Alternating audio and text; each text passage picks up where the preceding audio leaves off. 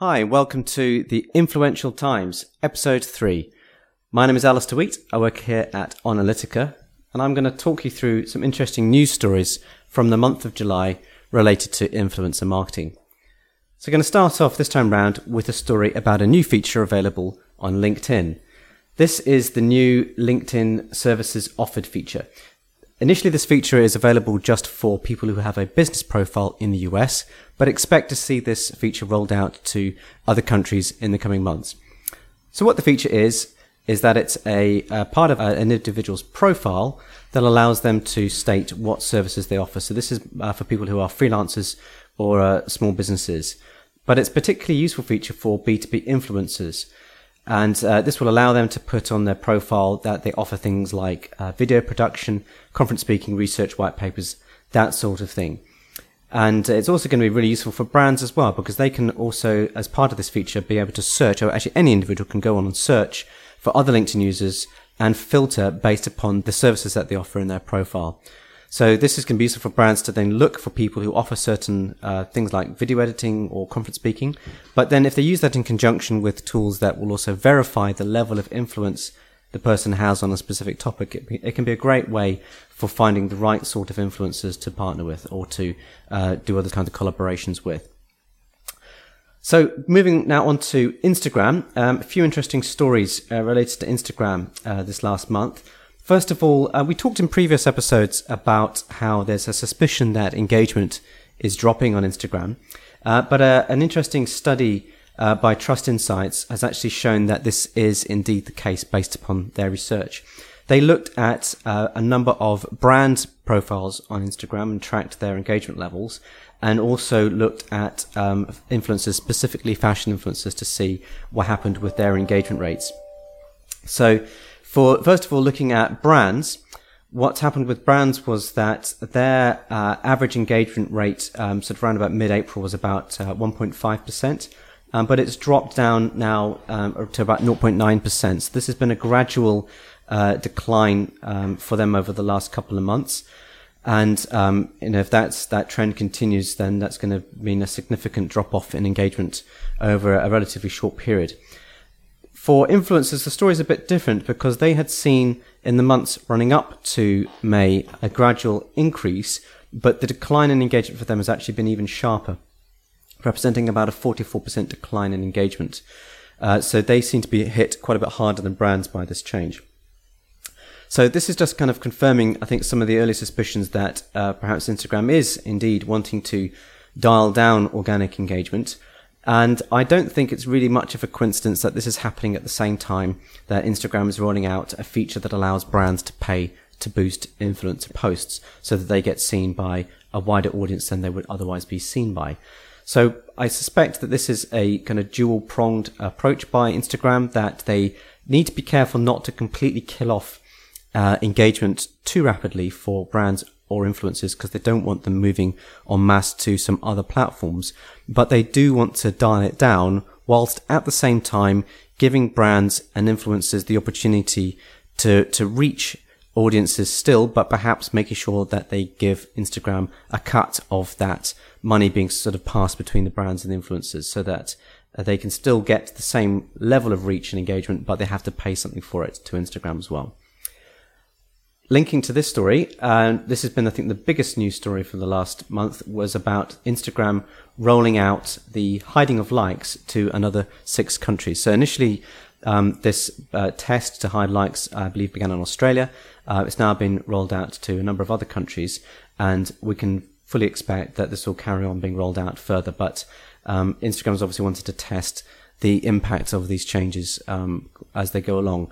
The key here that Instagram will say is that this is about uh, two things. It's about wanting to see people post more uh, on Instagram because they're not worried about, they don't need to worry about every post getting lots of likes and that maybe if people post stuff on Instagram and everyone can see that no one likes it, they might think badly about the person or, uh, or something like that. And so it's also been billed as then something that can help um, relieve, um, you know, or help with people's mental health because people are posting online and feeling a lot of pressure to get lots of likes. So if a post doesn't get lots of likes, they don't need to feel worried that other people will know that they're not particularly popular. Also, the theory goes.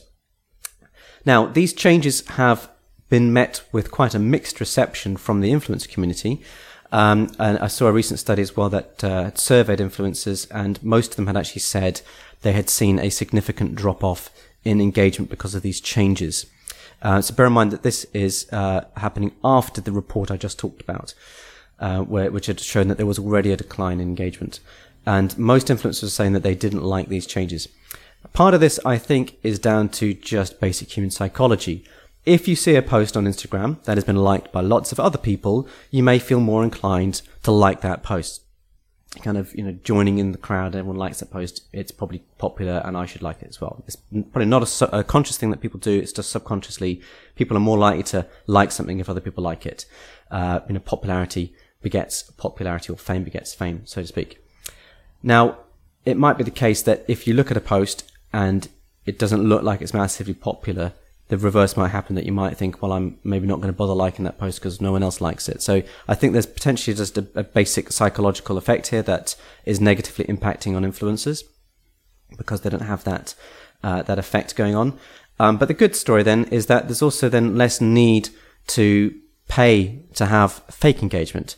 And a lot of these influencer pods that then help each other by liking each other's posts are probably going to be less effective as well. So there's there's I think a positive thing there that there's less demand perhaps for the fake it to make it type activity that's been going on. The other thing that hasn't been mentioned so much in the articles and discussions uh, that I've seen around this change is that this is also giving Instagram much better control of their own data. So if you are a user of Instagram and other people can't see your likes, you can see the likes yourself. So you can see how many people like your own posts if you are an influencer who has a, a business or a creator profile on Instagram, then you can share that like that engagement data with third parties through either the native apps or through um, APIs that uh, marketing platforms have got access to. So if a brand wants to uh, work with an influencer and they're using an influencer marketing platform to do so, they'll be able to get engagement data back um, through the API, even if they can't actually click on the post and see that themselves. They'll be able to get those metrics back um, via Instagram.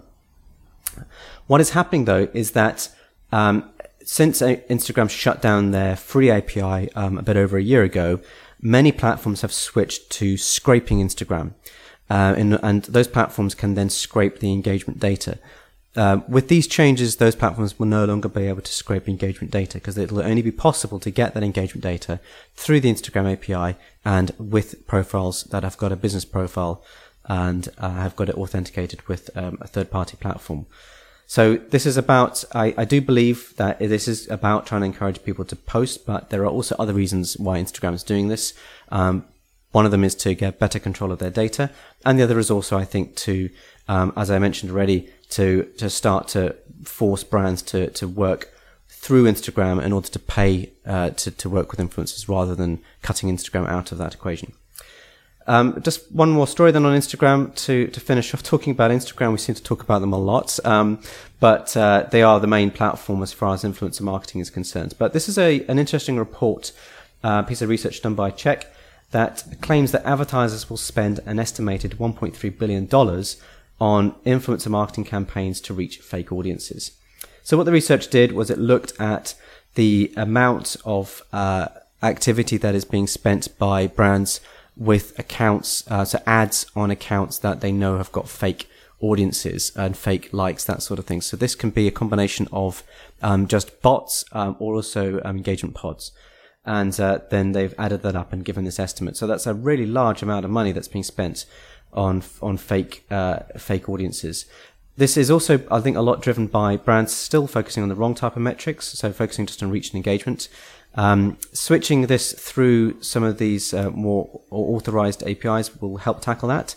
Um, but uh, this is also going to be about trying to look for other metrics um, to, to actually justify the spend, such as um, click throughs or traffic um, or other campaigns. So to finish off uh, this episode, I just want to flag uh, a really interesting article by The Drum, also talking about this change from Instagram to hide likes. Um, what the article says is that um, this actually can be a really good thing for creators on Instagram and brands that want to work with them. Because, in a sense, the responsibility to get the reach might be switching more to brands because they have to pay for that reach anyway. The qualities that they're looking for then with influencers are looking at uh, influencers who are actually really content creators and they're looking more for the creativity and the quality of the content and not worried so much about how many likes or how many people does that reach because the uh, the actual audience that it reaches may be more driven by how much money the brand pays to push the post. So for certain influencers, this is going to be bad news if their whole effort has been about building up an audience.